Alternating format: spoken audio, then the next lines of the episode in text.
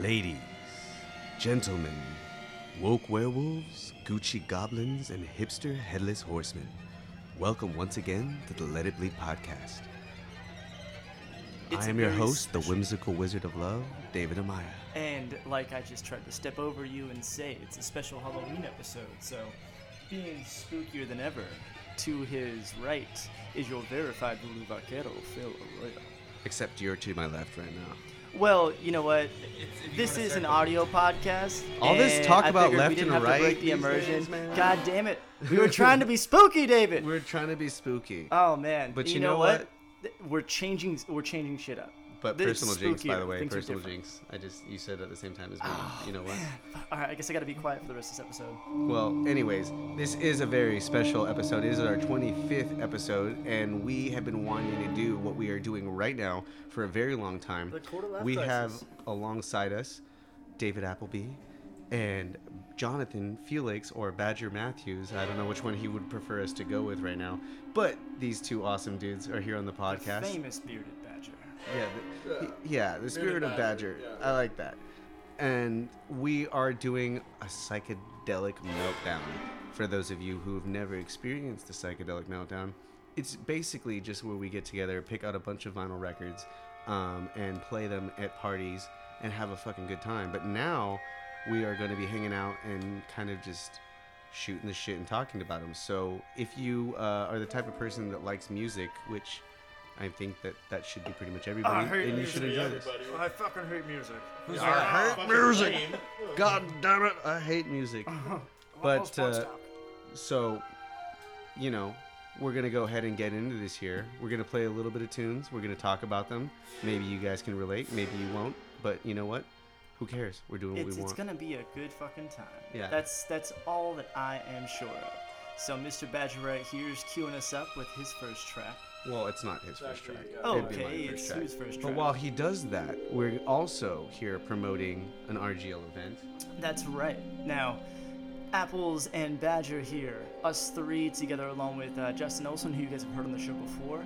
We are uh, uh, s- some of the primary founders who uh, of Reboot Collective. We put on Mustard in the Bottle earlier this year, and now we are excited to, uh, you know, throw our sophomore party here. And now that's not a party for sophomores; that is our second one. If you're a sophomore, please do not come. If all you're in high We're- school- we're pretty, pretty big on the whole 21 and up thing. So Yeah. stay home. Uh, but for the rest of you, we do have a very spooky event coming up on Saturday. That's right, this Saturday, as this is uh, being recorded and as this is going out, that is the House of Horrors 3 Tales from the Lit. So yeah, come out and check out Death Wax as we will be spinning more vinyl records and dressed up all spooky. That's right, so super you three will be there playing under the name Death Wax. We will Creepy be. and dope as fuck. And you guys have a really, you guys have a really it's good. a it's a '90s playlist that we're gonna be doing on Saturday. Nice. So enjoy.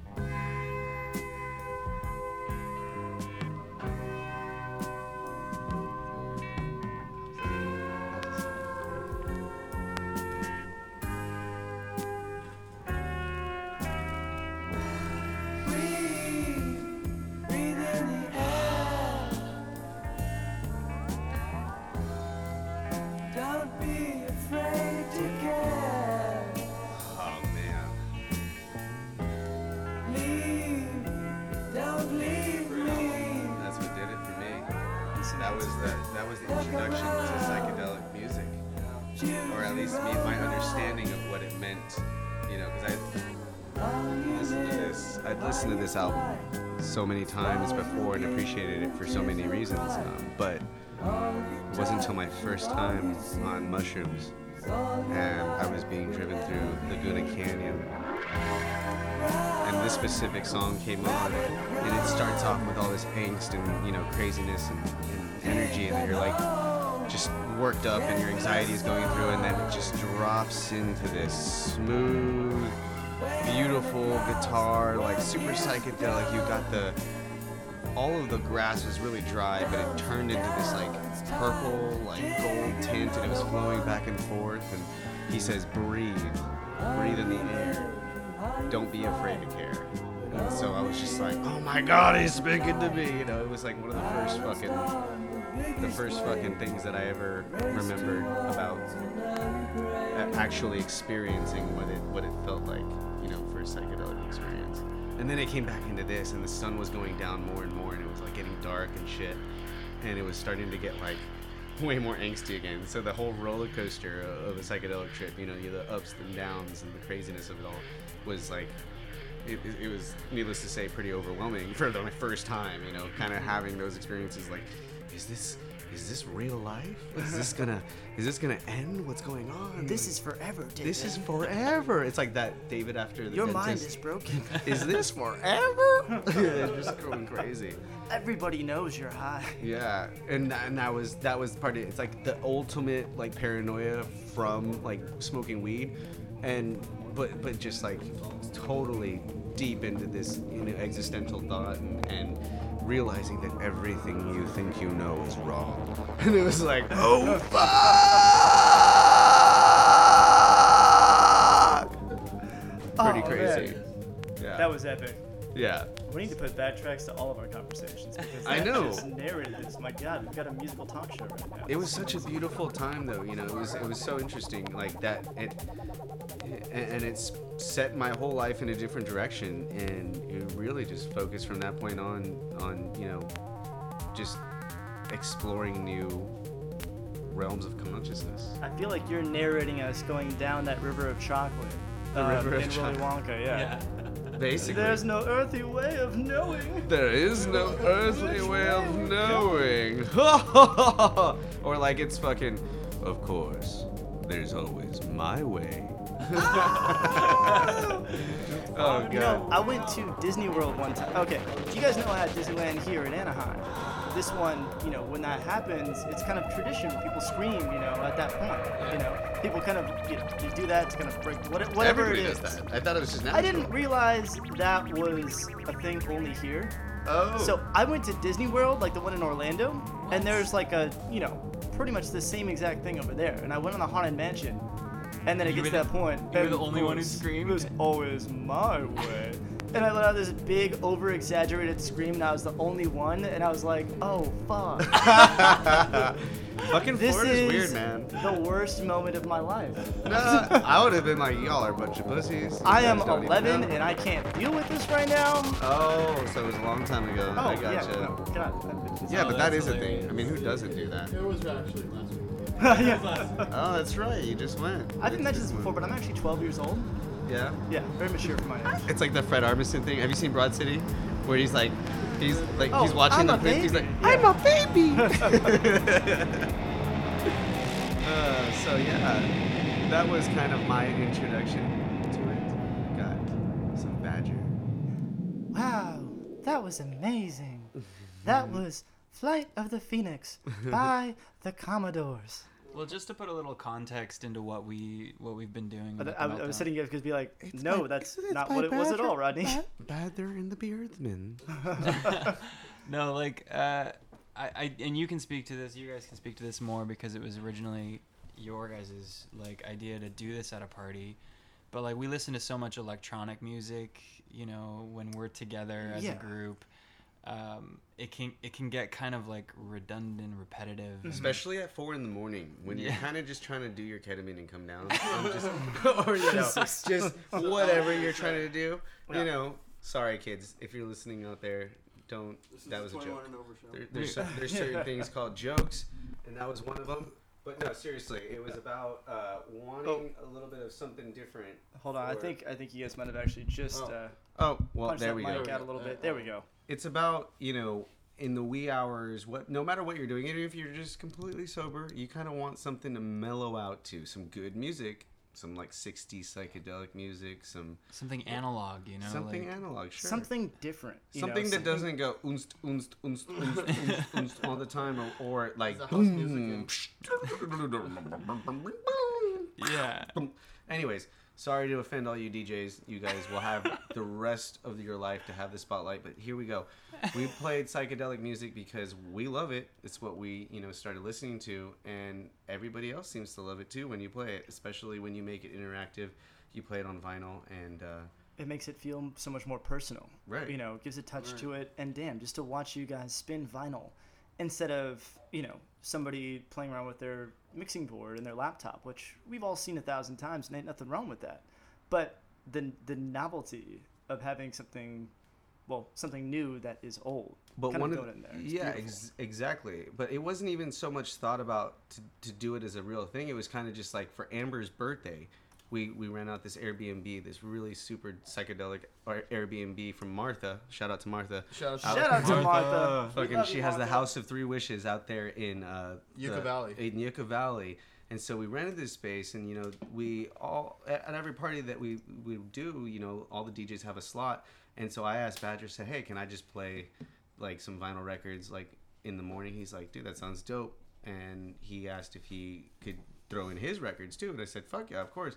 And so it just became this on the fly moment where we were had everybody cuddle pu- uh, cuddle puddled out in the living room and we're all just Like, like, everybody grab a beer, everyone meet in the living room. right and you know we're listening and getting down to this and we continued it last year but we've in between then done it at several parties and make it a night of just doing that and it's always amazing but Yeah. yeah what do you have to say about it patrick Uh, well, I mean, like you said, you know, we we all kind of came from a, a classic rock background. You know, we're all kind of '90s kids, and our parents were, you know, brought it brought in, you know, to music in the age of the '60s, the '70s, the '80s. So you know, like, you know, obviously that We got the rubbed best it. off. Now's you a good time to be alive. Yeah. everybody's always like i wish i was like in the 20s but then you wouldn't have all of this shit that we've got to experience Right, you wouldn't have all of it you know we can go back and we have the choice to pick out whatever the fuck we want the good from every Yeah. era and play it and it's it's it's amazing That's what I don't get, you know? Like none of it's gone, really. none of it's gone No. It's all still it's in fact it's all more It's all accessible than ever. the- yeah It's My all God, documented in the anybody can go through Yeah. and listen to Yeah, every yeah. song that their mom and dad listen to. They don't have to buy a record or and- mess with vinyl or anything. And that's Yeah. the beauty of vinyl is it's like it's it's not old. physical It's like copy it never ages. Like you something, you're too. playing it and like that's like reaching out and touching the people that recorded it. Because Yeah. like there's there's one tape master tape between you and the person who recorded it. Yeah, that's certainly why I wasn't allowed back at the Verizon Amphitheater. so it's nice to be able to kind of be here like this. it most definitely creates an experience rather than just like playing for necessity you know Yeah, and part of it too is that you can't play vinyl and just like set a playlist. You have to change the record out. So Yeah. it that's a personal feel to it too. You know, uh, if you put on an iPod or play music from a computer or something like that, Streaming, you can yeah. just make a playlist. You know, put on Spotify or whatever. But um, with vinyl, you actually have to be involved in the music. You have to change the record or flip it, or so it, it's almost like listening to vinyl.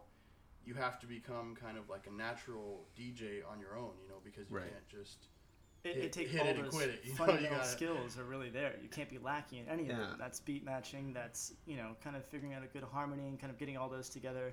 And I mean that it just the skill that it takes to do that, match levels and all that. It's it's impressive. I, Well, like, not- I like watching you guys work. Yeah, and not to mention the physical aspect of it too, like getting a record. You know, Yeah. like holding a record in your hand and seeing the artwork. Like even more so than CDs, because we grew up with CDs. You know, for the Yeah. most part, we grew up like, at least for me, like I always loved getting CDs and looking in the books and everything like that. that. Oh, and yeah. tapes, yeah, Fucking cassette tapes. But so with records, you know, that's one way to for at least the people that you really truly like love and follow, listen to all the time.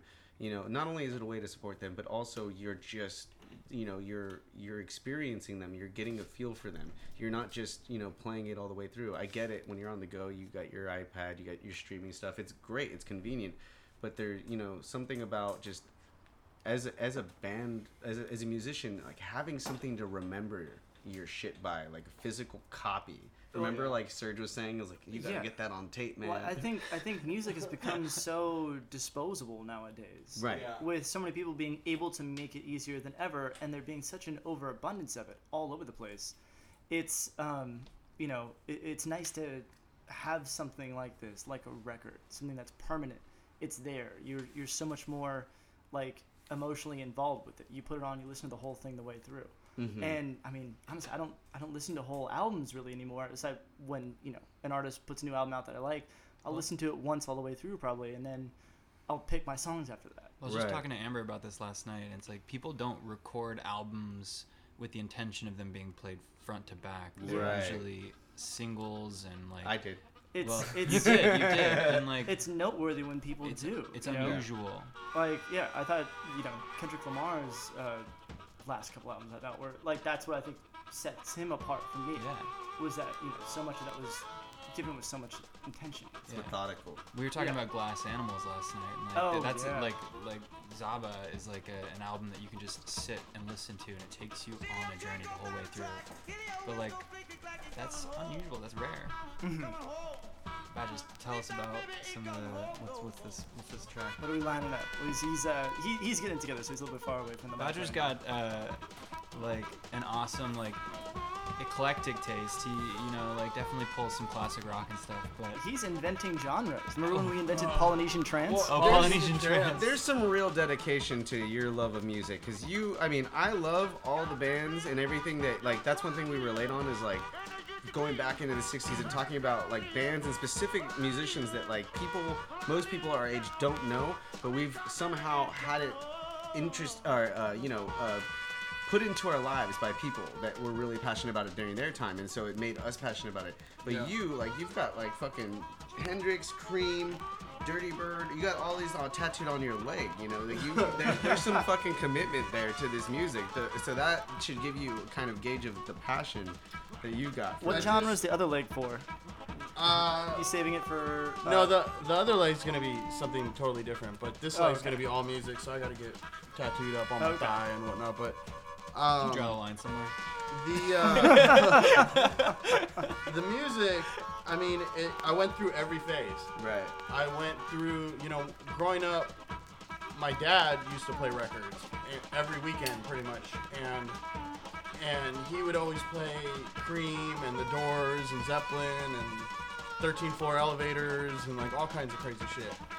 And um, then I got I, Amber got me into like Rage Against the Machine his sister. and uh, like Tupac and all the '90s music. Okay. You know, and I listened to Eve Six and all that bullshit too.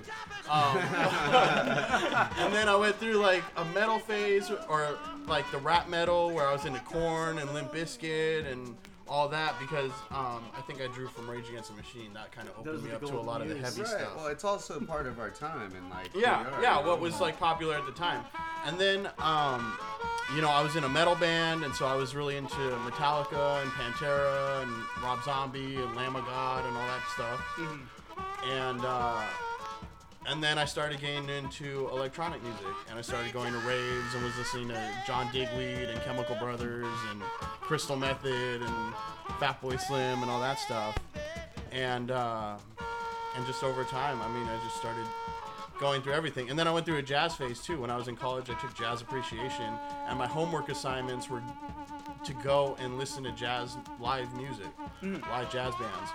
And so, and I took two of those classes. So pretty much a whole year, I was listening to primarily jazz. And uh, Well, so, I mean, now I just draw from everything, And and, you're that's one- why I like the meltdowns because we play everything. and you're one of the biggest blue, bluegrass buffs I've ever. Oh met. yeah, I love bluegrass Oh too. man, yeah, I love it. and it's, it's, it's very interesting Shout out what you're to saying. Bluegrass. I did the same thing. We have a very similar thing as I went through every phase, just like as as a fashion sense and everything too, like trying to fit in with different Right, things growing up. right. And then you realize the older you get, though, the more and more you feel comfortable with just like music is g- music. Good music is good music. Everything else Yeah. sucks, and it doesn't fucking matter. You and you fucking, you know, you you're not ashamed whatsoever to to fucking say like, yeah, I fucking like this like random ass bluesgrass song. that Yeah, somebody's like- like, what are you listening to? Like, what's that country stuff you're listening to? You're like, this is fucking music. Listen to this because it either has soul and conviction, or it doesn't. Yeah. And you hit, that's a, you how hit a it- point where you're like your your security and you you're like your own self confidence like confidence sur- surpasses this area where you feel like you need to define yourself by the music that you listen to. Yeah. And when you kind of free Yeah. yourself from those shackles, instead of saying like I'm a hip hop guy, you know, I'm a you know I'm into metal, I'm into this and that, and not you know letting yourself kind of be open to other stuff. I mean, when you when you break those chains, man, it's a beautiful thing. Yeah. And Yeah. Well, there, I mean, there's it. just so much good music. Yeah. There's In an genre. infinite amount of good There's music. there's no genre where there's literally nobody good. yeah. But Yeah. you'll see, you're, you're like, you know, it's funny because people that probably know you in today's time, if don't see your tattoos or don't talk to you about it, would never know you're into this because you're like a dirty bird like every weekend. You're like out, all the dance events, and you're like just as equally passionate about that as you are about Absolutely. the old stuff. And that's what's important. That's it. It shows everybody that you can. You don't have to just fucking seclude or you know put yourself restrict yourself into one group and say, well, I'm a fucking uh, psytrance artist, so I only listen to psytrance, or I only listen to house, or I only listen to du- dubstep, or or whatever. You can listen to everything and anything because all the best artists derive. I, I take back what I said earlier about there being no genre where there's no good music. Uh, Psytrance probably actually falls into that. You know what? hey. Sometimes you're you're fucked up at a rave Uh, and you walk yeah. into the psytrance room If and you're you're like, you know what, this is all right. Yeah, I, I can listen to this for a good, if- you know, maybe 10, 15 minutes and If then you fuck happen that. to be up, you know. if you happen to be awake at the hour that say they're usually playing psytrance, and you're around the people doing it and, and enjoying it and really getting into it, then it means something. Then it then it becomes something. But If- most of the if- time, I'm asleep whenever they're. If fucking we're all done. wearing those parachute pants and dressed Yeah. like goth Oh, ravers, dude. you know, I used to have so and much doing candy. that- oh man. I had so much candy. Yeah, just on And, full, like, just a full parachute candy pants suit, looking and- like a multicolored Michelin man, just Yeah. shuffling through the dance floor. Yeah. Yeah. okay, there, So there what we was? go. Well, why did you pick this track though? I picked this track because um, I love this album. And who is it? It's Cream, Mm-hmm. uh, Jack Bruce, Ginger Baker, and uh, Eric Clapton. Although that, for the most part, was um, just Jack Bruce and uh, and Ginger Baker. But um, right. just a few years ago, Jack Bruce actually passed away. It was very sad. But Wait, um, he passed away? Yeah, I didn't even know that. yeah. I, I Probably like three years ago. My memory is so fucking shot, and my like my, one of my best friends growing up, Pat, he was obsessed with Jack Bruce. He's a bassist, you know, Yeah. like one of the bassists I know. Um, he actually I think played bass for the, the Growlers a little bit too. Um, Oh really? but he he was like you know his own stuff and everything he's ever been influenced by was this this really heavy, just Yeah. colossus people on fucking ba- and that's what this band was. You know, this band Yeah, was it was the first this- super group they the called it. you know? super group, and I don't think that there that ever has been a super album group. art, by the way. Look at that That's shit. That's pretty sick, dude. I've And look at that the album back cover. is even crazier with the eyes Oh, and everything. man. Like That's what I'm saying, man. That psychedelic. Uh, Yeah, did you you know, this? this album, and- if you have a chance to get Wheels of Fire out That there, cream. get fucking Wheels of Fire. Where'd you Yeah. get this album from? Patrick? This is my dad's album. I have to confess, it's not my album. It's my dad's album. which- but it's my dad's original fucking album from 1968. So this shit So has been look up- around. it's up seen a Papa lot of Felix. meltdowns. Yeah. Look up Papa Felix. Yeah. Kind of figure out when he goes to work and when the house is open, Yeah. Yeah. and that's how you'll find this album. um, yeah. But yeah, you got Ginger Baker, Eric Clapton, you got and, and Jack Bruce, two Yeah. jazz musicians, one blues musician, form a fucking rock Mm-hmm. band, and they just fucking blow everybody's minds because I don't think that as far as talent is concerned for a supergroup of three people, there's ever been one they can compare. What Yeah. what era was this? What were we talking? 1968? Was 68, that like, yeah. Okay, that was so. also the original. Uh, Cream was only around for what, like four albums? Yeah, like they that? were- Live they- they Cream, really Live Cream Two. Wheels of Fire, Yeah. It- Fresh Cream. So we all know that you know the Yardbirds is kind of what like sparked the, gu- the careers for three separate That was my cover guitarists who. Right, happened to be in the band at three different times, and that was Eric Clapton, Jimmy Page, and Thank Jeff you, Beck. Jeff Beck, off yeah. mic laughing at this. it's okay. It's okay. I'll take it. And so Page went on to do his new Yardbirds, which ended up being, as we know, yeah. Led Zeppelin. and Eric Clapton teamed up with these two, and I mean, like, you Jack Bruce is it was ridiculous. Kills it. Killed it, and, and as far as a drummer goes, Ginger Yeah, Baker, Ginger, one of the best You know, ever. well, What yeah. I I, I, loved about them too was that they were uh, a rock band or like a blues rock band, you know, kind of a boogie kind of band, but um, Uh, they. I, I no, sorry. I think I think What happened? uh, th- this uh, I think this XLR is a little bit sensitive, so every once in a while that mic cuts out. Okay, Just gotta wiggle it a little bit. There you go. Yeah. Yeah, just Um, a little jiggle. but as I was saying, they were one of the first like rock boogie bands um, that had a traditional jazz drummer, so it gave like a total different vibe to it. You know, he was doing like two step beats and Yeah. um, different times and Well, and you know he could do that. So you had drummers like Keith Moon or even John Bonham. Yeah. Which, if you took the best of both of those and combined them together, you would have a drummer like Ginger Baker, where Keith Moon was just an animal, like literally animal from the Muppets. He can go crazy and still kind of getting in time completely. Where Ginger Baker was trained to do that kind of crazy playing and still be in time and jazz time signatures, you know. Yeah. And and then you had like you know John Bonham was obviously great as fuck, um, amazing, but, but Power. But but Ginger Baker was drummer. so underrated. Like you know he the the people that really really know know he's one of the best. But like automatically when you ask. Uh, uh, most people like, "Oh, John Bonham." Yeah. John Bonham, and, and I love John Bonham. He, he is one of my favorite drummers, but the the talent and just the you know madness of that can come out of a drum set from fucking Ginger Baker is unlike any other. That's Yeah. awesome. Yeah. Here we I'm go. getting such an education. Taking us back. to Appleby's gonna play Woodstock, something now. Yeah. What what is this Applebee? Yeah. Judy Blue Eyes. Uh, Yeah. Uh, by, Classic. uh, Crosby, Stills, and Nash. Um, so this track actually is a track that reminds me of my parents, uh, my mom especially. She was a huge Crosby, Stills, Nash uh, fan, and Yeah. I just started getting into them so much more because I didn't appreciate them when I was a little younger. I thought there wasn't enough of that raw guitar, you know, supergroup stuff. But the, the harmonies vocally, I don't think, uh, you know, if you can name maybe like the Beach Boys or like some other like uh like who else like the Everly Brothers or not the not the Everly Righteous Brothers or or maybe I I can't even think of it off the top of my head right now. But as far as harmonies goes, you can't match these guys. You know, Simon and Garfunkel, Simon and maybe, but that's good. about it. Yeah. Yeah, like this was one of my first introductions to kind of music from the 70s as well. Also coming from my mom, who's a gigantic Crosby, Stills, Nash fan. Yeah. Used to play this all the time for me.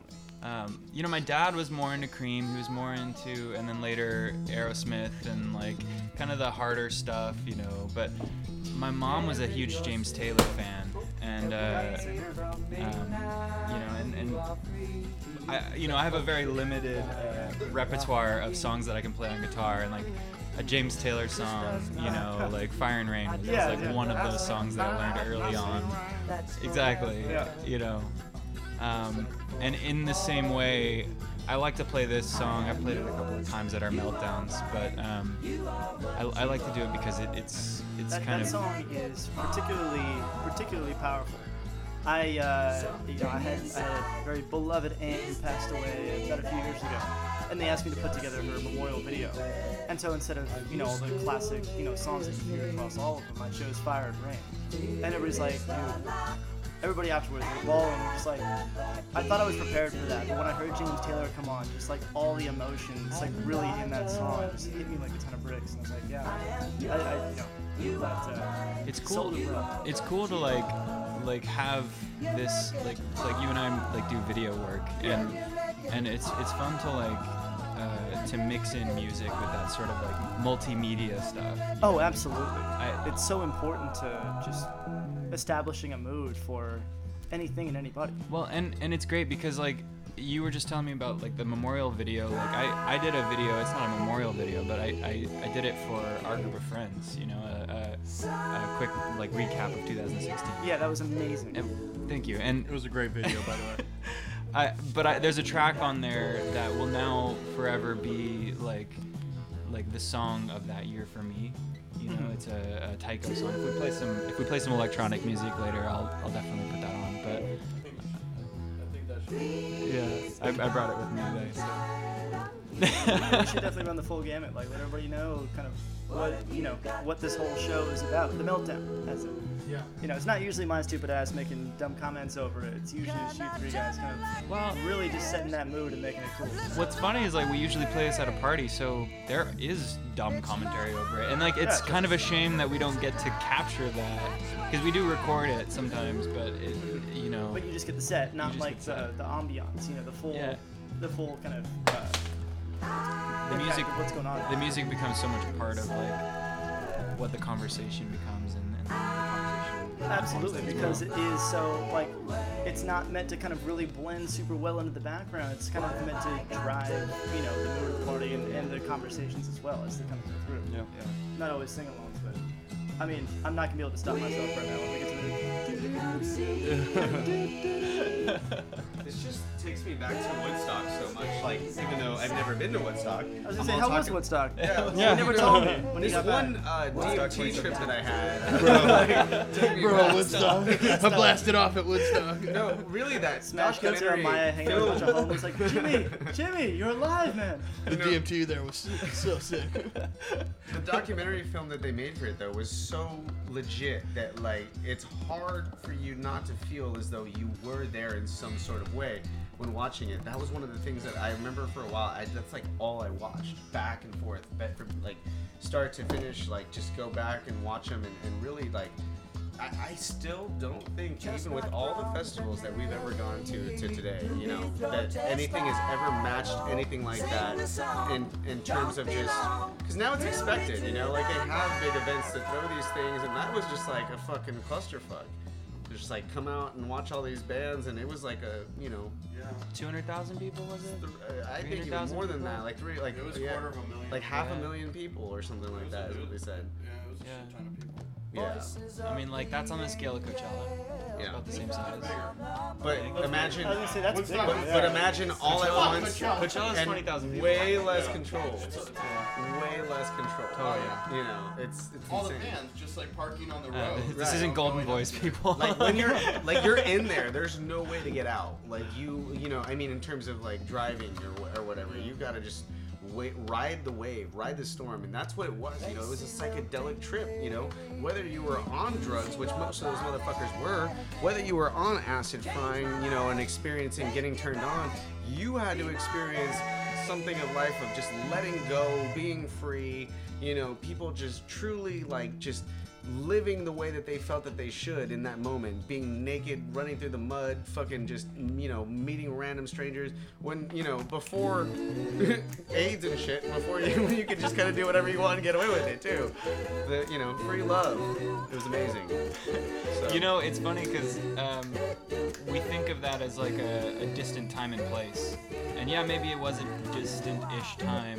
It doesn't feel that way when we're listening to this music, but it actually wasn't that far away. I mean, really Woodstock isn't. was, but but we we have like such a rich history of psychedelic rock music and the whole '60s movement Right. right here in Orange County. Yeah. In fact, Orange County was an epicenter of it that never really got talked about much. Like Laguna Canyon It is very interesting. Yeah. was was the heart of that. Of with the that acid movement. Yeah. Um, like Orange Sunshine, the book Yep. that we've all read. Like it, it happened in That Laguna was- Canyon. There was a an, a party that they did in Laguna Canyon where Yes, I'm, I'm aware of this. That was the beginning. Oh, shit. Well, that was you know there there was stuff going on at, simultaneously up in the north, up in San With, like, Francisco Ken Kesey area. and, like, Ken. Kesey starting the Mary Band, who arguably you know the the great with the Grateful Dead, they would say that that's like the origin of you know the hippie movement and such, and and you know really exploring. But there was a whole movement going on down here that you know wasn't as as recognized, and it's for a reason. They kind of kept it a secret. John Griggs being that you know it was a group that was selling and manu- you know manufacturing and selling this acid and getting it out there. So obviously they're not as, as much of a promoting it as someone like Ken Kesey who could just afford to get it and, and you know and just talk about his experiences and stuff. Shit.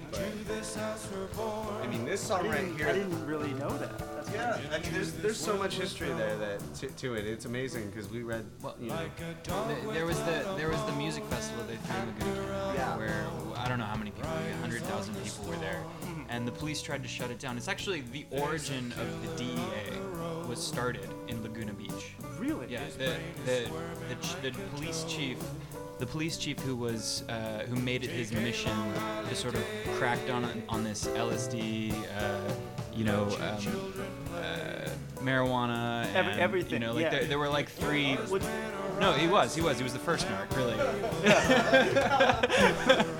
he uh, he he started he, he started this police force, which later got uh, brought into the FBI, and then from there it became its own agency, the DEA. damn. But Wait, so um, that was centralized out of Laguna? It I always start- the story before- from the federal level going Yeah, down. before you know how before it got to the federal level, it was local, and it was a it was this guy who was chasing down John Griggs and the other guys who were were making Orange Sunshine. They were selling a bunch of hash that they were getting from Afghanistan. yeah, Oh, mostly man. selling hash. Yeah. and they were giving out as much acid as they could. They sold it, but they definitely their their goal was to turn the world on, and so.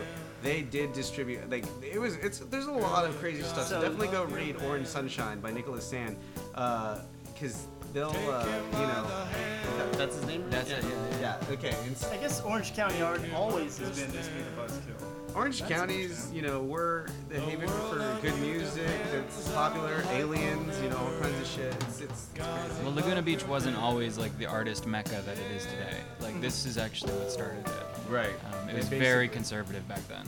Yeah. Yeah. Um, You know, and, and so they had this this music festival there. Hundred thousand people were there. The police shut tried to shut it down, and essentially all they could do was shut traffic down, which Huh. meant that these people were all stuck get in out. Laguna Canyon. Because Yeah. if you've ever been to Laguna Canyon, there's only one way in and one way out. And that's Yeah. exactly where I had my first psychedelic trip, like as I was telling you. So that's pretty amazing. Yeah, and there was uh, they They're they got the this Trump approach to this. they got this prop plane that they flew over the party and they fun as fuck. pushed out like a thousand cards like greeting cards and on the greeting card was a single tab of LSD. That's true.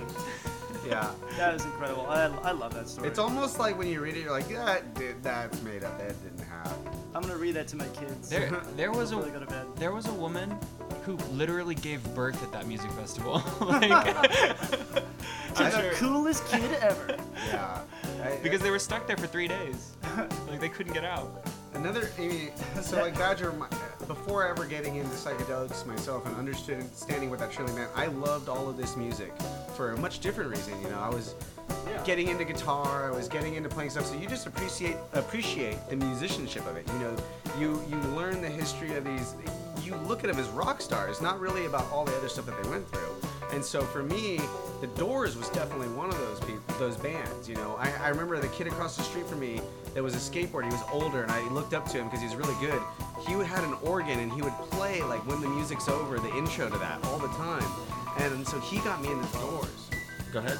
No, I was just saying that's that's that's sweet. You know, I- Yeah. when I went to uh, when I went to Paris last, I made it a point to go to Jim Morrison's grave, and you know, it's it's amazing going into going into the main, you know, the, the that central graveyard in the middle of Paris because It's a crazy ass graveyard, dude. awesome. It's so dope. It's like we what need the graveyards movies like that. Yeah. are like made after. You know, Yeah. I'm just like, oh, this isn't a prop. Like this is real. There's all these like creepy sepulchres. I didn't know you like did that. Props, I- dude. Fuck I that. love that. I thought I did that too, and I thought that that's like you that know. was one of my favorite experiences Yeah. in Paris. Was Hell going yeah. was just going to the graveyard and Yeah. then seeing Jim Morrison's grave, which was probably the most unassuming one out Right. of all of them there. like Oscar Wilde but and shit. it was yeah. all so beautifully decorated by the people had come to Yeah. really make it set apart. Very because around it, there's there's like a gate around it, so you can't get in and fuck with it. But you know, there's there's like you know different wristbands and there's a, a tree full of gum. Like there's all these little like you know things that were left by fans and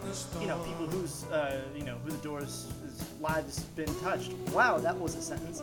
Um, but uh, yeah, you know that that almost that made it the most beautiful to me out of all the ones that I saw there. I mean, Yeah. even some of the more elaborate ones, you know, you had like Oscar Wilde out there, but to me, Jim Morrison, I think was, Yeah. of course, personally, probably the most Especially because the impactful. ending of the movie.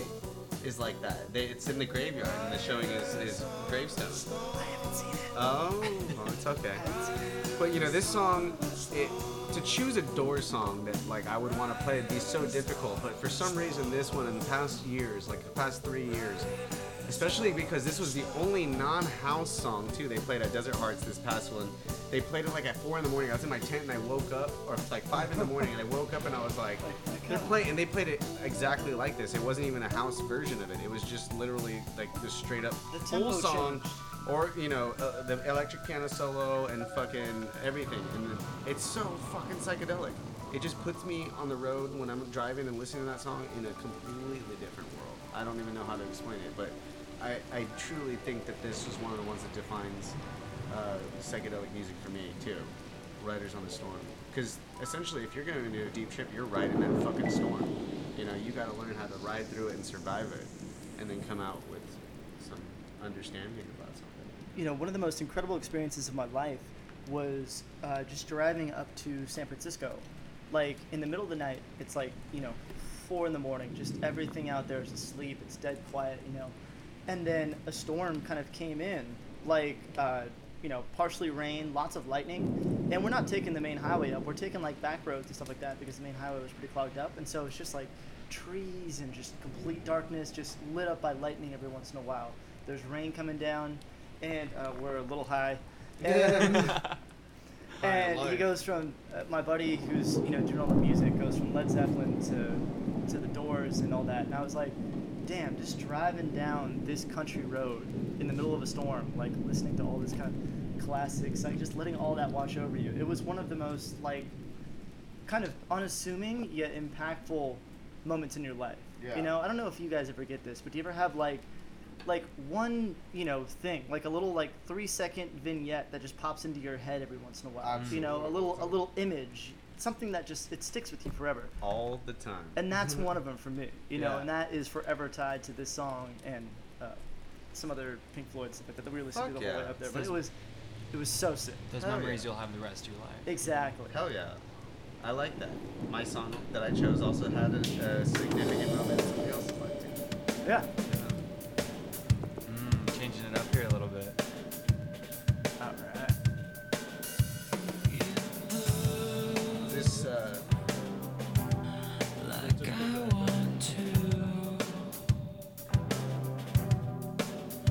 Deftones? Yeah. Okay. This is from White Pony. So you guys have like that's like something that I missed out on or, or missed over when I was like listening to music like Deftones and, and certain aspects of like the '90s. Yeah. So what what what are you you know what what does this mean to you? I mean, de- I got into Deftones when I was getting into metal. Um, like uh, around the fur and adrenaline, that was like their early stuff. Um, but I had this album. This came out I think 2000 or 2001, and uh, it was just a great album. And so then I started look, listening to some of their earlier stuff, and it was a lot heavier. Um, but I mean, I just saw them maybe like a year ago, and it was still just as heavy and as good as ever. Know, Yeah. and this is a band that's been around since 90, 1990. So it's right. like 27 years. You know, like 25 year career. You know, that's that's pretty solid. Yeah, I it's just I, I know one song that was like their popular song and it was like really slow or whatever, but I, I just never I never listened to it, but this sounds pretty dope. I like uh, the time signature on the drums. Yeah. It's very like Mars Volta-ish too. It kind of has. Uh, it's, it's funny when when I when I first heard about the Deftones, like I think I had an idea in my head that they were like way too like heavy metal for me. Like I like, Really? before I actually listened to them, like I and I I think I'd heard maybe one or two tracks and I was like, oh, that's, that's too much for me. But like when you actually listen to their music, it's especially this song, it's like it's incredibly melodic and it's incredibly like Yeah, it has a very soft, soft kind of side to it. I kind of thought it would be like the origin of emo. No? it is kind of though. It is kind It of, is. but without the, the the redundant. mu- I don't know. I kind of feel that this is still it's got more of an elegance than I think emo ever had. you like know? a real darkness, not like a fucking oh this is I'm gonna pretend Come like I'm on, dark sort of blah, thing. blah. Yeah, yeah, exactly. That sort of. Somebody just played it's that not. other day. It's not as whiny as it is like uh, Yeah. like emo can be, but it's kind of like the origin of that you know emotional darkness that a lot of people identify with. and especially in the '90s. I mean, Right, like right. Yeah, it, it feels like a like a like a real darkness versus like a 13 year old sort of darkness, you know. Which is also dark. There's a lot to be said that's beautiful about that genre too. But you know, you can't compare uh, Hawthorne Heights and uh, Nine Inch Nails. Yeah, yeah, that is true. But I think, I mean, I think everybody in high school listens to a little bit of heavier music and darker music. You know. That- I was just gonna say that, like, all those genres are still popular. Yeah, is crazy. yeah. I was just gonna say The though, like I don't okay. think pop music or like contemporary music that kids listen to in high school today. I don't think that it's it's as dark as the music that we used to listen to. Like I think in the '90s, like grunge and like you know even Nirvana and like all that stuff. Like, Yeah. It it was it, it was just darker. We had a darker, bleaker outlook on things. Like now you've got like uh, you know this electronic happy music that makes you feel. You know you've got the. This is where I hesitate to speak like with a, from a position of uh, authority on this one because like I know when I was in high school and we were listening to you know uh, screamo and hardcore and that whole thing. Adults and people who are just even you know five ten years older than us, I feel like they didn't really you know know what we were playing and listening to and stuff like that. That's true. And they're assuming that at that time we're all listening to uh, Britney Spears and shit like that. Sure, I'm like, no, sure. I never had a Britney Spears album. How dare you fucking make those sweeping generalizations? This is why nobody likes old people. You're all gonna die. So I'm, I'm trying not to be that old person now that I'm on the other side of the coin. Would you say that Kanye West is the Britney Spears of this generation? No way. No, no, no, no. I will I will defend Kanye West I love Kanye till I West. die. Yeah. I love Kanye. Oh my god. I'm dude. down to have that debate. Dude, Kanye, what you cannot. He is the biggest douchebag of all time. Right. And a- Yeah. a, kind of a shitty human being. But his but beats my are so God, tight. His music is some of the most it, like it's forever changed the landscape of hip hop. And He I did. think he has had like fucking six uh, that I can think of off the top of my head classic all time albums. You know. Right. And he's had a, he's had a few misses in there, but man, like. You can't like I'd say maybe two. I can't even stay see. super mad at him I when he's like, I- "I'm the genius. I'm the greatest of all time." So I'm like, "Fuck!" Like, he can make, kind of make that argument for being that fucking good. So yeah, I think that you know uh, uh, everything you're saying about that is true, but I think that going the one of the things that I, I I've noticed about our generation of people, right? We are. I, I feel like music, obviously, with trends and everything, recycles itself. But we are kind of, even though it's electronic music and there's a lot more like different stuff, it's kind of like we're back in the '60s, this like explorative age. And I think that the reason why that's that, that I say we've come full circle is because I think we're the first generation of people where it's actually cool to know and like music that your grandparents listened to. Where like every other generation that preceded us was like, oh, that's my parents' music. I don't like that. And then they said that about their parents' music. Yeah. You know, I'm not like saying that nobody liked Elvis or, or whatever, but for the most part, as far as the way society was, like people were very much into the trends of their time. And right now, it's just this big old fucking smorgasbord of like all time music, everything being blended together and thrown together that kind That's of true. creates With this the amount of new sampling and things thing. like yeah. that, it's, it's pretty, it's pretty great, you know. And so I think that's one of the reasons why I mean, you didn't, know didn't Pitbull sample "Sweet Judy Blue Eyes"? he's like Or- Dale. wait, who was? Oh no, wait, it was um. Ah, fuck. Oh no, I think it was Cypress Hill. They had a track that sampled that. Which really? "Sweet Judy Blue Eyes." Oh yeah, yeah, yeah. Yeah, yeah, they that's did. Right, that's right. Was it like we're getting into the No, it was a No, little no, it was guitar like- lick. It was Oh, like okay. uh. Dun, think it was dun, Yeah, yeah, yeah, yeah. God, I I Oh, I gotcha, I gotcha. See, and that's another la, thing in itself. they start singing in Spanish. It's you know people when they look at that like when they were looking at what Dr. Dre or any producers were doing back in you know when they were first getting into sampling for hip hop music, it's easy for them to say oh they're not creating their own music. No, they're just fucking define. They're creating a whole new different style of music So- what, to show what we're capable of doing by Every- taking all of this shit. Every single artist, without exception, for for the last 300 years has been standing on the shoulders of giants. Right. Definitely. There's some level of Well, borrowing and you- going on. I mean, you look at people like Pretty Lights and Grizz and, um, you know, some of those artists nowadays that heavily sample. Um, they are so creative about it, much more because of technology. You know, technology is so advanced now that it allows you to be more creative. Mm-hmm. Right. You're not just chopping it up. You're adding effects and filters and Which has been a you know looping you it and all kinds of shit. You, you know? can mold all of this nostalgia into um, you know a beat that follows one Mm, yeah. you know one cohesive story and things like that Right. and so you can mix in like you know i remember at uh, I, was it it was woogie or it was uh, desert hearts where lee reynolds mixed in like some cure like remix from like that i was Mm-hmm. like fuck yeah like i want to hear some It, it could have very well been Mm. The Cure. He definitely is into like the '80s stuff for sure because that was of his time, you know. And he's Yeah. And I think one of my favorite things that I heard, I was at Eclipse, and like, and, you know, you hear this all the time with DJs doing it, but like when they did uh, Pink Floyd's uh, "Another Brick in the Wall," it was Mm-hmm. just like, you know, you, you can listen to house music over and over again, and they obviously put on a great party, but there was something about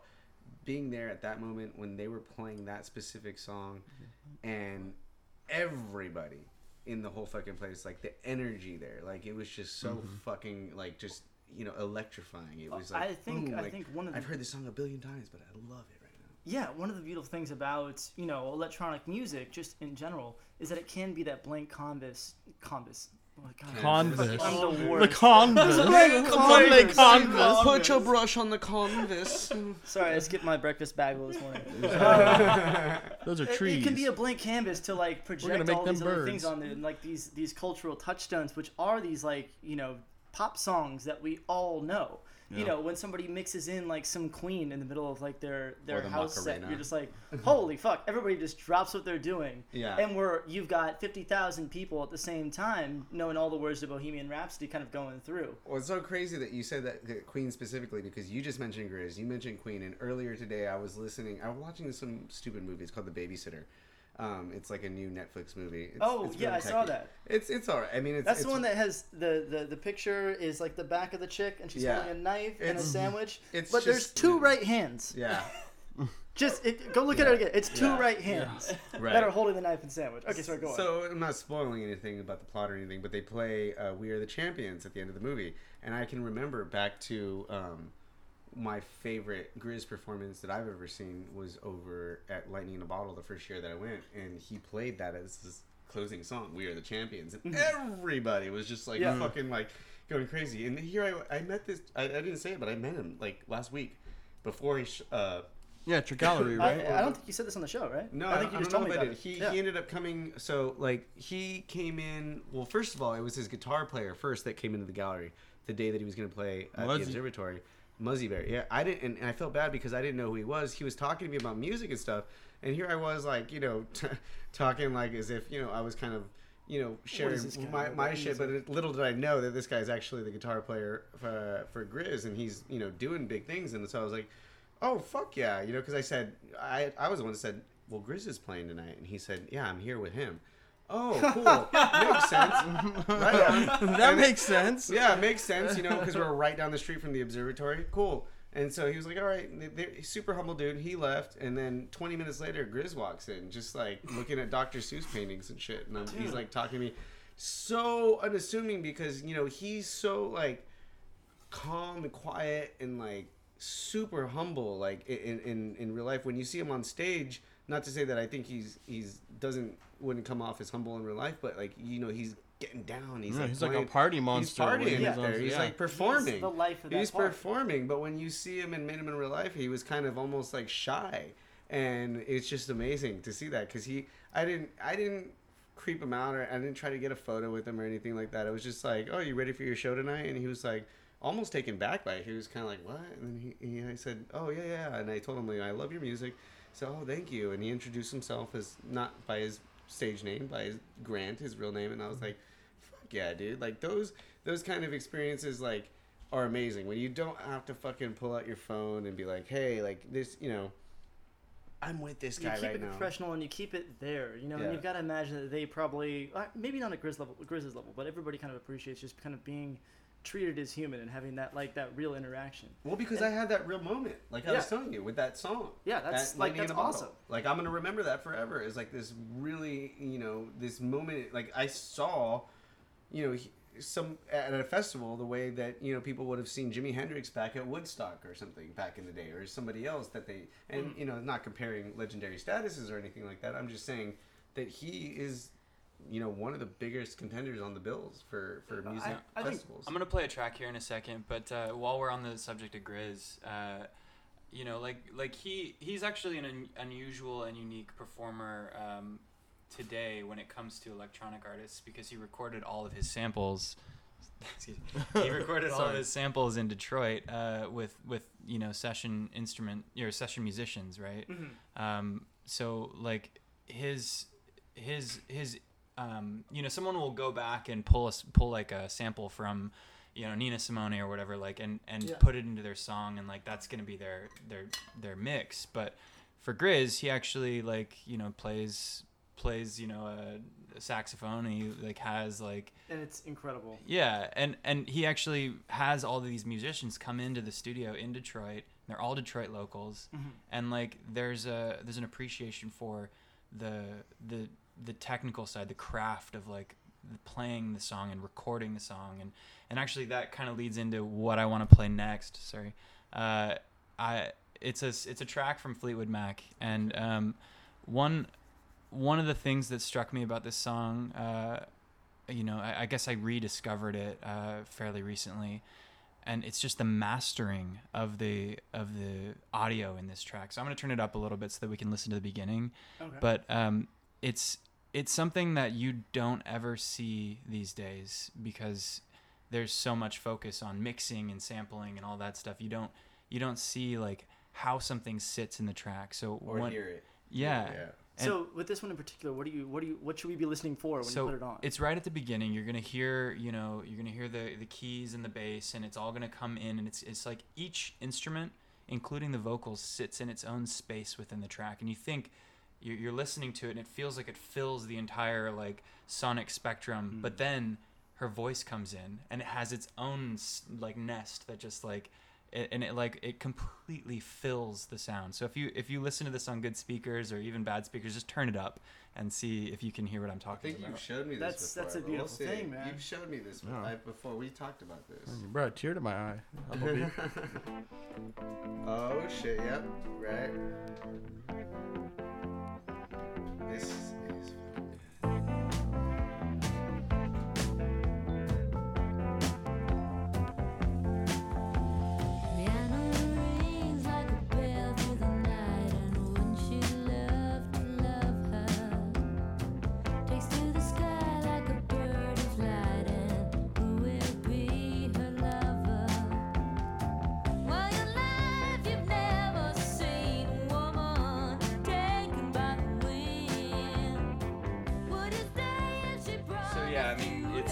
hard to really compare like Stevie Nicks' vocals. You know that this song's super impactful though when you know like six Rhiannons. like that are our age. Like you know that there's like like within your vicinity of like friends, you know, you've got six like Rhiannons, like you know that their parents were fucking hippies that like named them that because of this fucking song. You know? Yeah. Yeah, and I mean, it's it's funny when she was performing this back in the mid '70s. Um, she would actually introduce the song. She would say, "This is a song about a Welsh witch," and then she'd go into it like, and and it's funny because like the the studio recording is is one thing, but but to have heard her, and you can go on YouTube and see some videos of her doing this live. But or you could be Amber and Mackenzie and go go see see them at fucking Dodger Stadium. Right? but but to have seen her in like 1976 playing this song, it's it's uh, it, to quote Mick Fleetwood, he said that when when Stevie would play when Stevie would do her version of Rhiannon uh, during that time, it was like watching an exorcism on stage. I've it's heard like that quote before, yeah. It's it's pretty incredible like like she the rock vocals that she brings to it the grittiness the like realness but she i don't know i mean you, you don't get that you don't get that today. It, yeah, she really does have this truly unique kind of voice that, that adds a lot to it. One of the few, I think, artists of all time who can, for some reason, be shoehorned into the third season of American Horror Story for no good goddamn reason, and me to not even be mad about it. I'm like, well, was anybody else, but Steve Nicks, you know. Yeah, Stevie Nicks. My dad even was like, I remember like growing up and that being one of the ones that my dad liked, and it was my sorry, my dad and I are so different, but like the fact that he was in there too, you know that this is just an all around like bad bitch. Like she's just like, sorry for the the disrespectful term, I guess, if that's I- I disrespectful, but I mean that in the most endearing way possible. She's Yeah. you know like she was one of the like the ones that people from all across the board are just like turned on to, kind of like a you know a, like a Grace Slick or something, you know, and and from the from Jefferson Airplane, but um, she was definitely um, somebody who just captivated you with that raw, real, unadulterated like Wiccan hippie style. You know, Yeah. like it's just you know moved you. I had a similar moment with my father. He's not, you know, a music guy or an artist of any shape. But, you know, we did, we were able to bond over, like, his one musician that he absolutely loved, which was Bowie. oh you know? So, uh, okay, you know, if you gotta pick one to really been into, like, that's a good choice. It's like the only concert he's ever been to. right. Like, or like, as a kid, it was the only one he ever went to. Like, in his, like, you know, concert going years. And since, I mean, him and my mom got to see Crosby, Stills, and Nash, and uh, uh, who else? Oh, the Eagles. I saw them, like, last year. And I was insanely jealous. And they're like, what? You know who they are? I'm like, God damn it, mom. I don't. Like, my knowledge didn't start from anything that happened from 1990 on. Like, It's it's frustrating because I definitely know so much more than my parents do about the music of their era and their time mm-hmm. too. But they have their specific things that I don't know about, like. Yeah. you know from what they were into. But well, I mean, my mom, my mom knows bread songs a lot better than I do. bread, song. you know? Hey, dude, that's funny. My mom loves bread. Oh, too. Oh, yeah. I love bread. Or like you know, I like bread, and like, like okay. That's I the thing. Whenever people say that we're like born in the wrong generation, it's because bands like Bread and bands like the Monkees kind of just leave the public consciousness if you give them enough time. So all of this, you know, very popular right now, but very kind of uh, uh, low, low hanging fruit. This kind of uh, low concept music that's like at the top of the charts. Honestly, in 10, 20 years, give it some time. It's gonna go away, and people are only gonna remember the shit that was like actually legitimately incredible from Check. this age right now. The. And then you'll have a bunch of 13 year olds in uh, 2050 going, man, I should have been born in the late 90s because that's when music was perfect and blah, blah, blah, blah. Right. And the cycle will continue on ad infinitum. well, you know, one of the reasons why I chose this track was because even though it was of the era of so much of the hippie movement and so much of everything that I love and stand for, it's still very different. Because you would assume that by listening to this music and listening to everything that this guy, who Frank Zappa is, you would assume that you know he was on drugs or he was this crazy like you know psychedelic person. He never did a drug, didn't drink. He smoked cigarettes. That was it. He didn't drink, didn't smoke, or didn't do any drugs. He was just naturally tripped out and a musical genius, and kind of sh- you know shed a different. Uh, well, just listen to the guitar solo real quick. I mean, and that, tell me that mustache does not strike me as the mustache of a sober person, but, you know, more power to him, man. Right on. So, Yeah, this. I mean, listen to this guitar track. You know, it's just. He, he was. He as the kids say, it slaps. He was uh, an amazing, like brilliant composer. Super fucking, just new music. He could play it too, and he was just. He wasn't afraid to say exactly what he felt, no matter what, like no matter how unpopular it was. You know, and he, he went on and, and talked shit to a bunch of political commentators during the fucking time when they were trying to talk about my own, I during the. Reagan era when they were talking about like censorship, you know, for music and Take your our meditations parental advisory and shit like that. You know, it was I mean, I always love putting all of these things in their proper historical context. said- too. Yeah. When you realize that these are it the protest songs. These are songs that were So relevant to that snatched it day. They were songs that have, were so much bigger than themselves because they, do it you know, they transcended just the music and they, they sent a message that Yeah. resonated with the entire generation. And I apologize right now to anybody out there who's listening who wants to try to listen to the words because we're talking over it. But you know, we're gonna put all the songs uh, out there so that you guys can go ahead and check what they are out. But you know, one of the reasons why. Also, yeah, also, uh, there's a thing as copyright law, and this Yeah. technically falls under fair use. Yeah, yeah. Uh, Exactly. So you all understand. We're, we're making our own. We're shit. making our own shit, and this is no longer. All rights go to Frank Zappa and the mothers of uh, invention. But fucking this Ten percent song. of the proceeds from today's show, zero dollars, go to Frank Zappa. So. Yeah. Now is that a real poncho or is that The reason why I like this man. song too is because you know Don't you know? as funky and groovy as it make is, more money he's basically talking shit So about don't you all the jive, all the bullshit that's out there relating Jive to turkey. the jive turkeys relating to the spiritual movement, and that's very irrelevant to today. So I love all my healers. I love all my people out there that do some dope shit in the way of trying to stay woke or whatever you want to say. There are a lot of people out there that are full of shit, and he's There's a lot of called- jive out there. There's a lot of jive out there, And we need a Frank Zappa Mm, to come correct.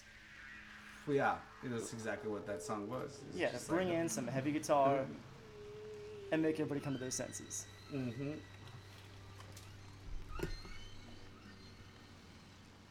Hmm As you can ima- uh, as you can hear, we play a lot of different kinds of music. Uh, I'm not sure what the fuck Appleby's I think playing this. right I now. think this.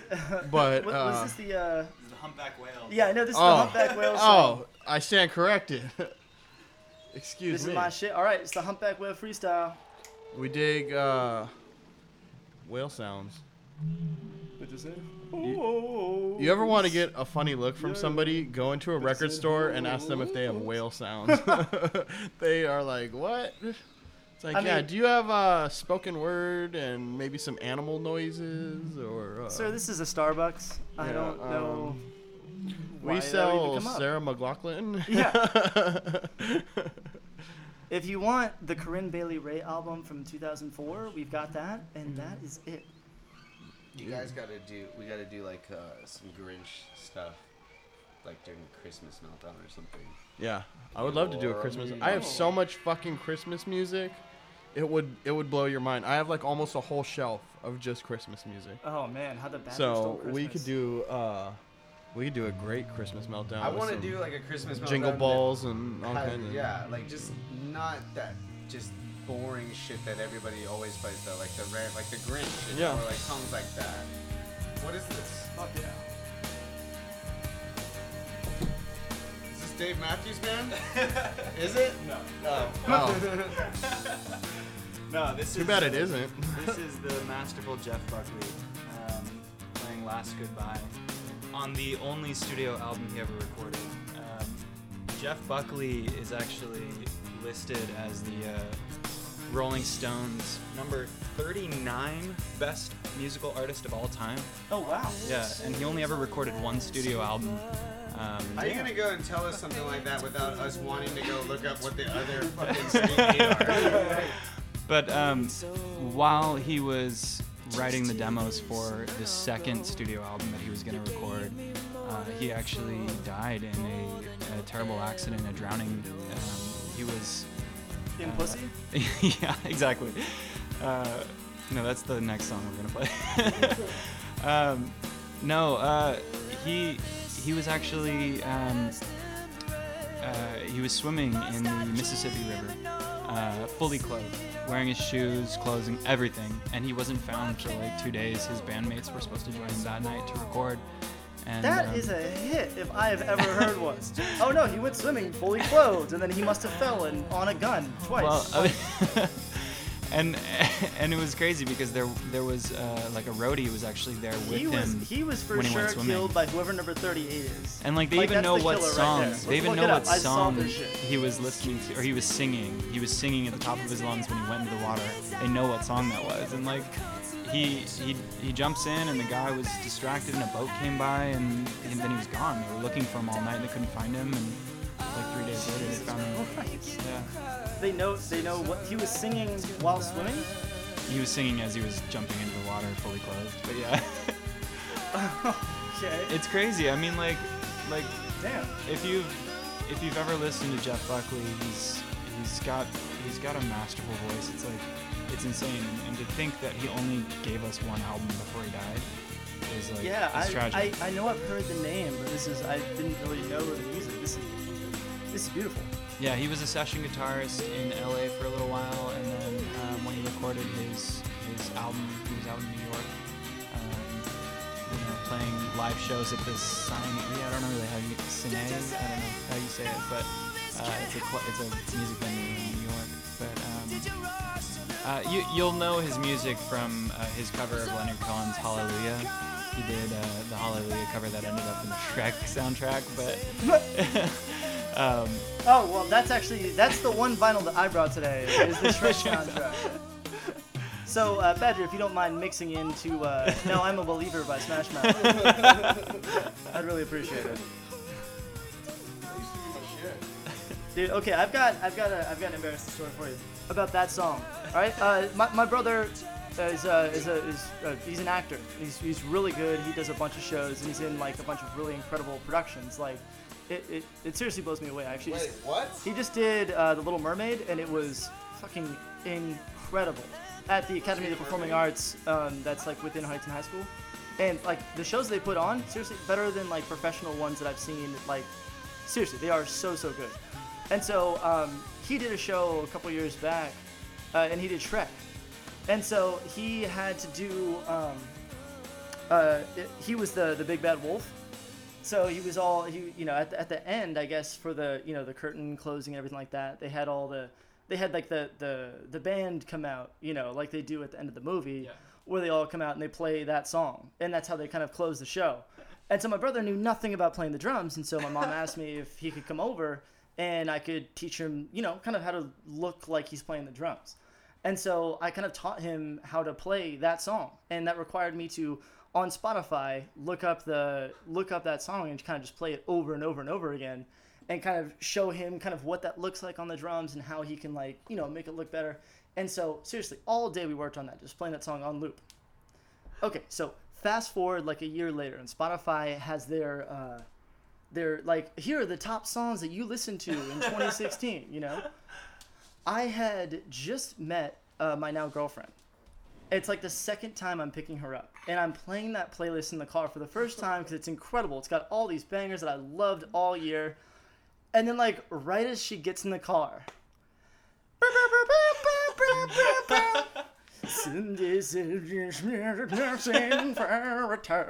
I'm like what? Okay, what? Just- mashing next. I'm like, oh my god.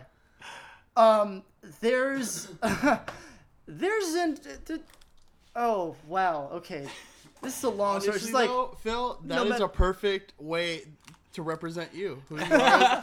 like, of course, that would fucking. Come I was like, out. great oh my god, Yeah, no, it's a I great introduction to Phil. There's a reason. I, I think she still has never heard this story because she puts her fingers in her ears and refuses to listen to it. She's like, I will never believe anything you say about that. You fucking smash mouth loving weirdo. I'm like, God, damn it. Uh, Wait, so- no, I can explain this. This is my most played tracks from. Oh man. So good times. Shout out to Smash Mouth. Well, somebody once told me that. Don't this- God, don't don't you fucking don't no no no no no no. I'm putting I'm nipping that right in the butt. All right, all right. The world is gonna owe you nothing. nothing. Because I could do the whole song, man. I mean, not the sharpest tool in the shed, but uh, I can probably do that You see this right here? Why don't you tell the good Shape folks at home what I'm your doing? the shape of an L on the floor. So what is this, Badger? What are we listening to right now? This is uh, "Beat It On Down the Line" by the Grateful Dead. Okay. Uh, I figured, you know, gotta have some Dead and psychedelic meltdown, right? You know, like- Yeah, it's, it's very unique because there's so much range to the Dead, even though it does all sound like them. Like when you really listen to it, you can tell. But there's like it's the thing about the Dead for me was that it took me a while to get into them because there was nothing so definitive about each uh, any particular song other than Truckin', which is one of my all-time favorite songs. That that really grabs you out in any sort of way that you're like, I like you know like everybody's got a Led Zeppelin song, everybody's got a Doors song or something that they really really like.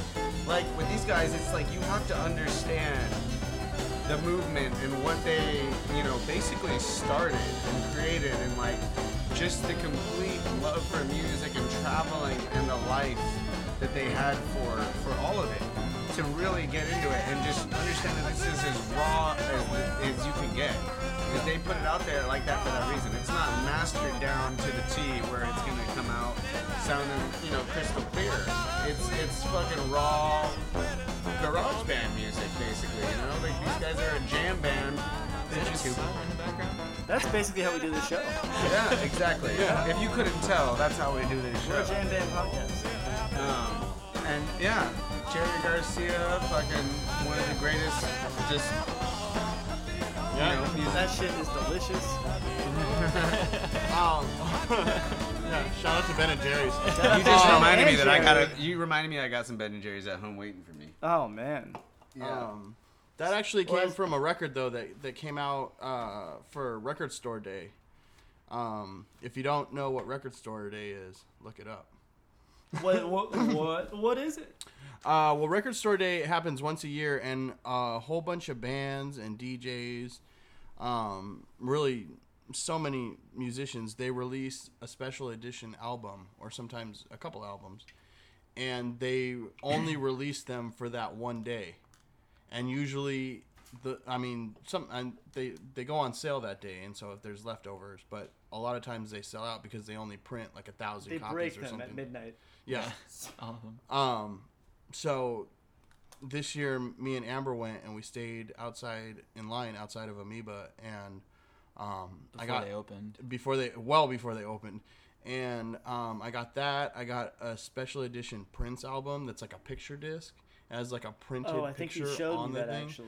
Uh, I got a special edition Star Wars album. Um, they had actually the acid test Oh shit. the recording of the acid test, which I really wanted to get for the meltdown, but they, I think, literally printed 1,000 copies worldwide, and that shit sold out like. Step your game up. Fuck, I know, son of a bitch. If think only I would have gotten there at like like the by Szechuan now. 3 a.m. instead of 6 a.m. Oh, you know, I I like think they only had like oh. four or five copies at Amoeba in Yeah. their entire selection. Like, Jesus. yeah. That's like putting you know 30 packets of Szechuan sauce at each McDonald's and promoting it for freaking Yeah. nobody. You're like gonna just get angry people out there. luck. Oh man. So we we, So- we only have about like te- what 15 minutes left. Yeah, we've got a left? we've got a, a hard out at 45. So yeah, let's yeah let's say so we've got maybe a couple minutes. one more track per person or something like that. Yeah, yeah. Okay, let's do I'm it. fine with that because we can. You know what? Let's set 'em up There's no reason out. now that we don't. Now, now that we kind of have some sort of an idea of what we're doing, because to be honest with you, we just came in here with no idea how we were gonna work this out sound What are you talking oh, about? you All of We had a these are meticulously rehearsed and planned. Oh, you pretty things? yes, it is. Okay. And so, yes, I am. Thank you. um, and so, yeah, we're in here doing this on the fly, and uh, Which we is how will- we always do it. Right? Which is how we always do it, but we're you know, n- there's no reason why we can't have this happen more often to where we can get more songs out there, because yes, unfortunately, I am the person that has to go make a living, and actually, I'm not really making a living. I'm, I'm just making enough to survive. Because the rest of us don't work. Yeah, yeah, yeah. I have to go. I have to go make like this money that I'm gonna stretch out for the next like five years. No, but this is this is good, you guys. I love like we finally Wake figured out how you to sleepyhead. wire all this. Put It on sounds some great. clothes, shake off Yeah, your well, bed. so as you were saying with your love father, in the fire for me. this song right here. Well, made some I love. Breakfast and coffee. I could tell you some. Look We can go on for window. hours about Bowie. What do I see? This song in the has a special. we, we have in the past a great length with no microphones me. around. Right. All the night That's This song has a very special place for me as, as last year when we went to Desert Hearts. For some reason, even amidst the non-stop techno music that was playing all weekend, this was stuck playing over and over. It was almost like there was some symbolic reason as to why it was playing. You know, and you listen to the chorus and you're like, okay, you know, it's very, it's kind of relatable for sure. Yeah. Um, but I don't know what it was, but it has just stuck with me so much. Like, a lot. So I hope that every single one of you guys know that. Uh, well, he's just about to say it right now.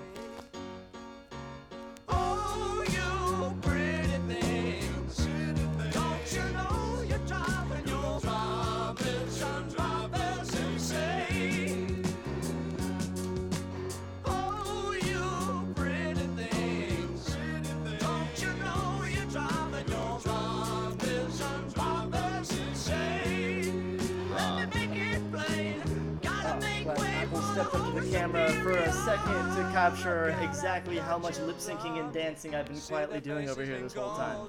That's the problem with the musical episode, man. Is I cannot help myself. Man. I fucking love this song. This song, I mean, not yeah. I, it just the way he writes songs, the way that he structures them, is so. It's it's unlike anybody else where it seems it's so simple, but it's so perfect with him. It, it, I I can't even tell you. I just they, they're melodies that are that get stuck in your head. You know, like, like this song did, and it's very relevant to what you know. All of us, we're going to these festivals, we're doing all this stuff. We're no matter no matter how old you are, no matter how independent you are, you're still driving your mamas and papas insane with the choices that you make. You know, no matter what, they're just like, ah, mijo. Hey, hey, mijo. Okay, what's going on? Why are you doing this? My parents don't talk like that, by the way. My grandparents talk like that. yeah, my you know my grandparents my grandparents just act like I don't do anything wrong, but you know my my parents are just like face palm, like you know. When I was a little boy, I once asked my grandma, "What's a mijo?" At least you did. I say, what's a uh, what is? Uh, you didn't say something and say, "Can I get that way?"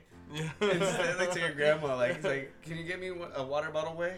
Like, what? Yeah. What did you say? What the fuck did you just say? Like, Yeah, I've gotten one to the back of the head for using way in my Spanish like, I don't know. All the kids like, school where did you learn that shit? Like, Yeah. oh, I, I, I got friends. Yeah, I, kids I at work, school I work say in a kitchen, grandma. Like, I just It's thought it meant dude.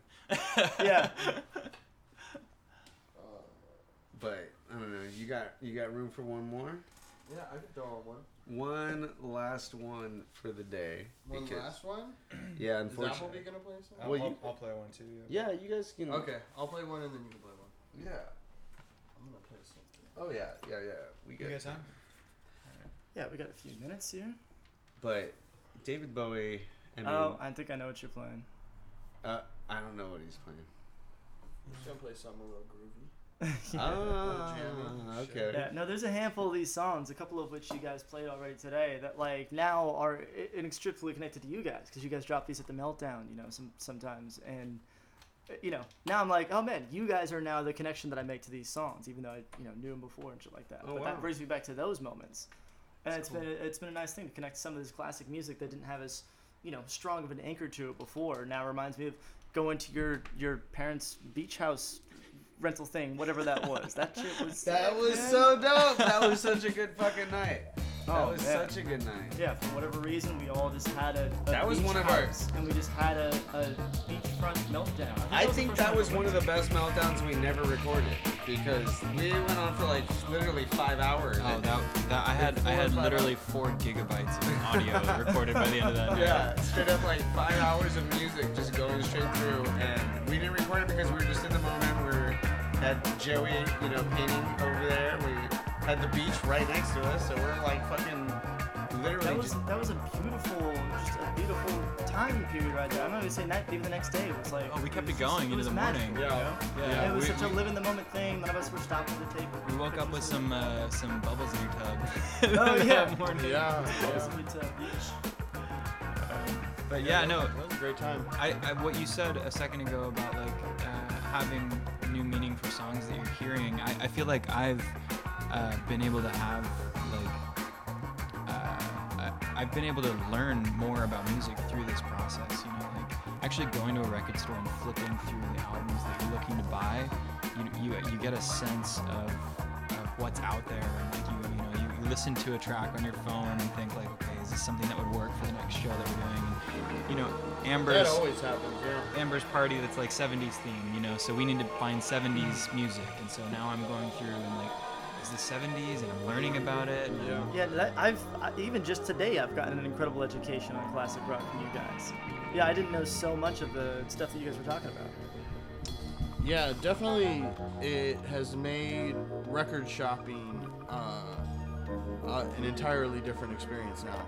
I used to go and just you know pick out stuff that I liked, uh, which I still do. But a lot of times I go to the record store and I see things or I'll, I'll hear something and it makes me think of the meltdown, you know. And even if I end up playing that record, you know, a year from now or whenever, you know, it still was bought with kind of that thought in mind that it could work with what we're doing, you know, Yeah. one way or another. Um, aside from me just wanting it, you know, as a record, you know. You make it work. you know? Yeah. You know, it's it's nice to to have this like hobby that starts going towards like a passion. You know, making that transition over. And I think that's what we're kind of talking about here. Because you know, you used to just go and whatever you like, listen to and liked, you get that. But now when you have kind of a purpose behind it, that kind of makes it a little more interesting, a little unique. You know, it's it's the uh, it's uh, playing fantasy football versus just watching the game on Sunday. Yeah. You know. And then there's three of Well, us the cool playing too. thing about record shopping too is that like record shops will always have like extreme deals on random records, like like one, two dollar records or whatever. Yeah. That you don't even know who the artist was, but it's kind of like one of my teachers told me when when I was you know for in my English class said. You know, sometimes they, they always tell you don't judge a book by its cover, but sometimes when if you don't know what to buy, when you're buying a book, sometimes go off the cover. You know, buy a book that a cover stands out to you for some reason, whether it's the font, whatever, whatever it says on there. It's like that with a record for me. It's like, for some reason, this is a cheap record, but they look like they've got a style that kind of, you know, I can dig, and then I have no idea what it is, but chances are you're gonna find one song on that fucking album Yeah. that's gonna be perfect for the fucking meltdown. Yeah. And I've done that simultaneously. I picked random albums from bands that I have never heard of before whatsoever, just because their album like kind of popped out to me and thought like I might be down with this just because of the visual component that they're putting out there. And Yeah, It and you know. I, I think I think don't judge a book by its cover might start to get a little bit outdated because especially when it comes to album covers, Right. Uh, professional artists and incredible people have worked so hard to kind of translate their uh, the creative vision of the musician into a visual format to kind of make that eye catching. So fuck yeah, Absolutely. judge a book by its cover because they Or did it damn be, well. be persuaded by the cover. yeah, they, they Yeah, tried yeah. to make that cover reflect the music itself. So hey, if you like the cover, you might like the music. I mean, that's Right. the idea, right? it's worth it enough, you know, than other than You judge that cover. Yeah, judge that judge cover, it. yeah. See, I, I happen If to you like think it, that yeah. like you know, Korn has like you know cheesy, lazy graphics on their thing, and I'm not into the music, so oh, dude, I lo- I used to love Korn. I'm, I, I was trying to think of a better example, but literally the only one of like that. Okay, okay.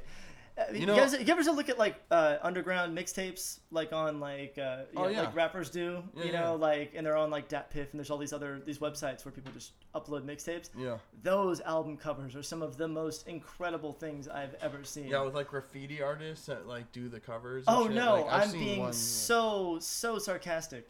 Oh. Uh, no, some of the ones that are just like them, like Photoshop with like there's like a bear with like a fucking assault Oh, I rifle, mean, I, didn't, and there's I like thought you were talking about like legit two artists. hoes Like, like, twerking on the thing. oh No, no, no, no. Like they're they're they're rappers, and like they have their like they have their buddy like Photoshop some Oh. like cheesy album to cover together, and they're fucking phenomenal. There's a there's a a really rapper from like South reference sure Africa or something like that, and his name is like Banks, and he used to have Is this his name song. Dylan? What's that? Is his name Dylan? no, I think he's on. He- the, I think he's actually the top three for uh, the, the Rolling Stones list. he Dylan, Dylan, or Dylan. I the spit guy that that I'm talking about, this guy, he had um, a music video that was him like dancing in front of a green screen, and the pictures that they used actually still had like the iPhoto like That watermark on it, Amazing. and it was like iPhoto stock photos of like money and stuff like that behind him, and he was trying to look all rich, but you could see the watermark. That is so dope. Holy shit. It's amazing. that. I'll show it to you. That's yes. I love that. So this track is from the uh, the video I was telling you about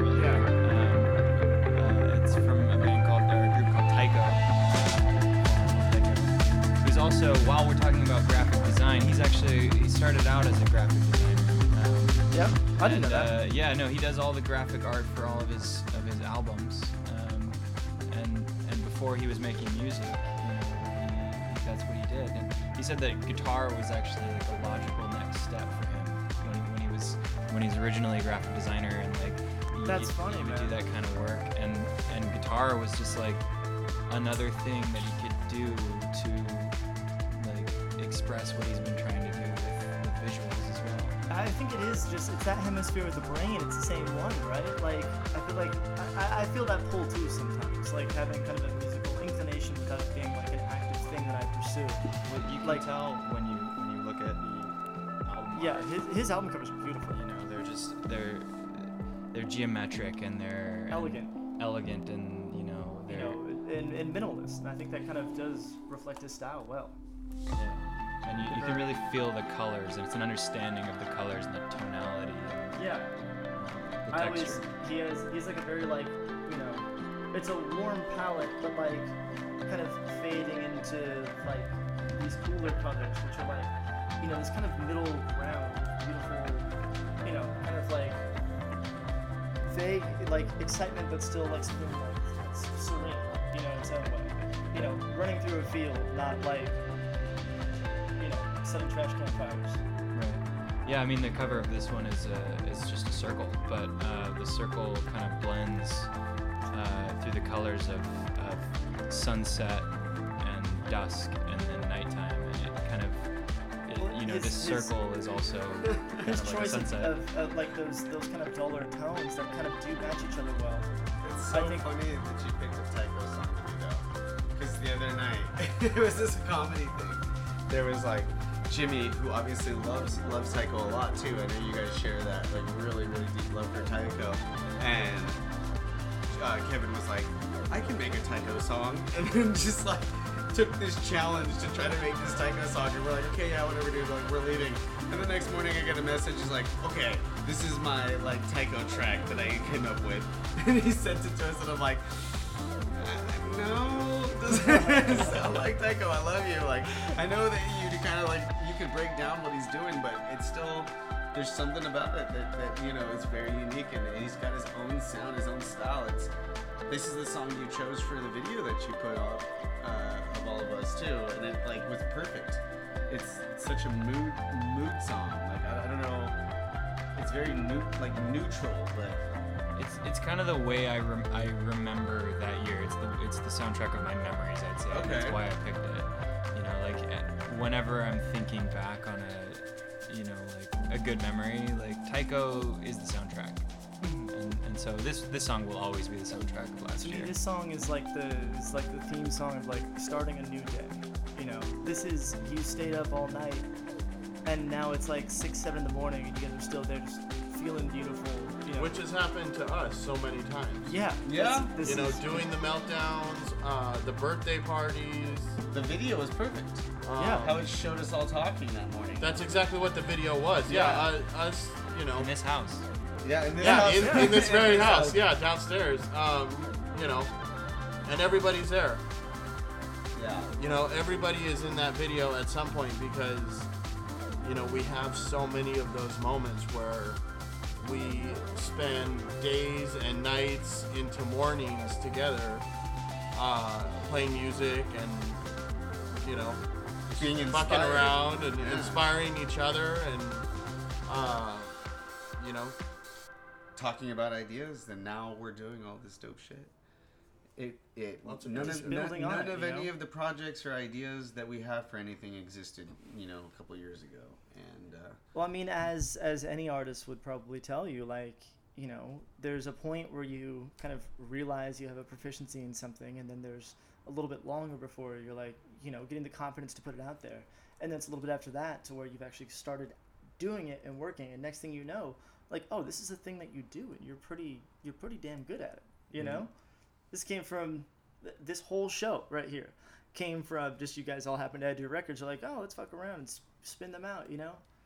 And here we are now, years later. It really started with Amaya. I gotta say that. Well- it started with you because I think it was it was at the cabin, right? That you played some records. I played. then- Some, I just bought a record player, and so I played some records at the cabin, and it was kind of soothing and cool. And so I thought, you know, bringing that over into Amber's birthday party would be a, a cool addition. Because to be honest with you, I knew that what we were going to be doing, we were going to be having fun, and like at that time of the morning when I went and I thought it would be good, it was the time I wanted to kind of mellow out and like just relax and talk to people and listen to stuff instead of hearing like super loud bassy stuff. So I, I mentioned the idea to you, and then it turned into a bigger thing than what it was just going to be me playing like some vinyls while we all mm-hmm. talked and hung out. And then it became more of like a passion project because you have gone, you've since then, you know, mm-hmm. gone and like gotten a record collection like unlike any others. I mean, it's still in comparison to your dad's, which is like, you know, a monstrosity. Like, you know, that's why it's like in your mind, it's like, oh, I have a long ways to go. In my mind, it's like you have a collection of a lifetime, basically. But, um, yeah, it's it's turned into this huge passion project where you know, and you guys also, Well, God yep, damn it, meant Phil. to do that. well, Yep. with, you know, Fritz and Franz as well, and Yeah. and just you know doing different things, um, but with vinyl records, and it's it's it's amazing. You know, Well, it's a different that was. As we're trying to wrap up the show here, I guess construction started right on time just outside the window, so that's fantastic. But man, so everybody who enjoyed this and, you know, with a little bit less talking and really getting to appreciate the music, you guys are going to all be playing together as Death Wax at the show on Saturday, which we would love to have everybody who listens to us come out there and say hello. God damn it. At a secret There's like haunted a warehouse in Anaheim. right next to. Uh, Patrick, can you grab that? I feel like shit's gonna fall. If I just try to close this. So yeah, we're we're our show um, this this weekend is like uh, the next step in the RGL brand. We're trying to do more stuff that showcases the artists in our group. We have you know great DJs, great uh, live you know performers, live painters, you know. Uh, and, and so this is just another thing for us to to um, bring people together and just like extend the family and meet new people and have a good time. it's Halloween. I mean, who doesn't want to come together and party and like have a good time, right? Yeah, it's gonna Straight be a up. great fucking time. So It you is guys- going to be a great time. We have a warehouse that we rented. We're going to decorate the shit out of it. We're going to set up a fat ass system, and we're going to play We're some gonna have booze. We're gonna have serious music. fucking music. All gen- all types of music too. All types of music. Yes, that's right. So We have bass. We got house. We got the you know what we're doing with Death Wax is going to be uh, a '90s mix. We're doing a special edition '90s mix. I'm so excited for Um, that. Alt rock. Some of you might be too young to know some of these songs, but you know, my fucking old ass kids. is gonna rock the fuck out. No, so, I'm not. You know what? No matter how old you are, not. Yeah, I respect you enough to assume you know what came before you too, and you know You your better history, fucking because, know, like I was saying know. earlier, We're- it annoyed the shit out of me when people assumed I didn't know anything that happened before I was born. So I will not do that to you, kids. Y'all are beautiful. So if you guys would like to come out to the party or just support the other stuff that we do, that is uh, the the three of us, kind of as Regal Collective. You guys can follow us on social media. That is at Regal Collective. That is RGL Collective, as that's spelled on Facebook, Twitter, and Instagram. And that's how you're going to find, especially on Facebook, that's how you're going to find all the details for the party. You know, we're in Anaheim. It's this Saturday, October 28th. We're going to get going uh, right about 7, and we're going to go 7 o'clock, until till we get shut So down. about two, three. Yeah. yeah, it's gonna be it's gonna Till be a good fucking up. time. So make sure you guys go out and follow us there. Uh, do you guys have anything else that you want to uh, promote while we're here? Uh, I don't think so. I mean, I want to I want to say what's up to uh, Mackenzie and Puff Hats because she just had her uh, fashion show last night at One Love. No way. Yeah, All right. she was Shout in the out- fashion show, and I know that she was on the show uh, earlier.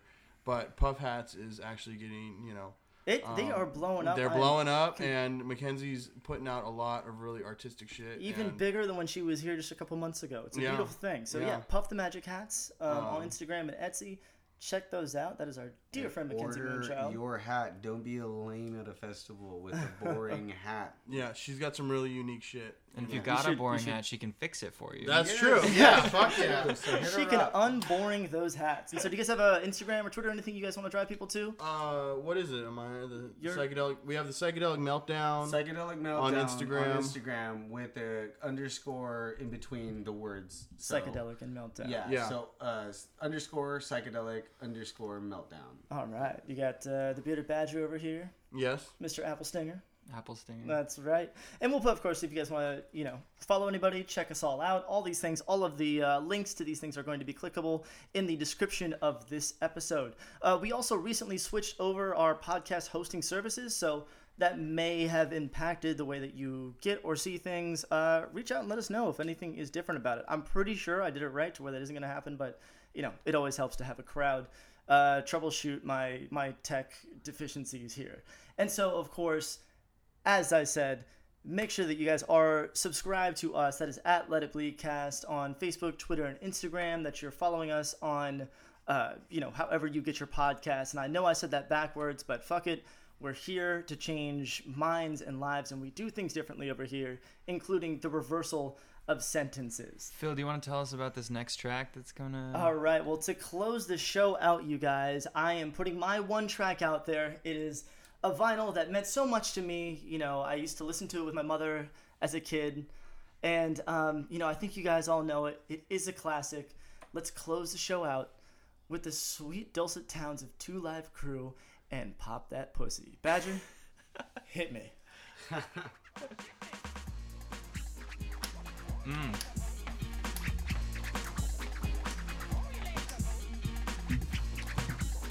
Ah, all right. We'll see you later. And you wanna you wanna give our sign off? Thanks for tuning in, everybody. I unfortunately have to get going right now, but uh, you know, as always, let it bleed. Thanks for tuning in.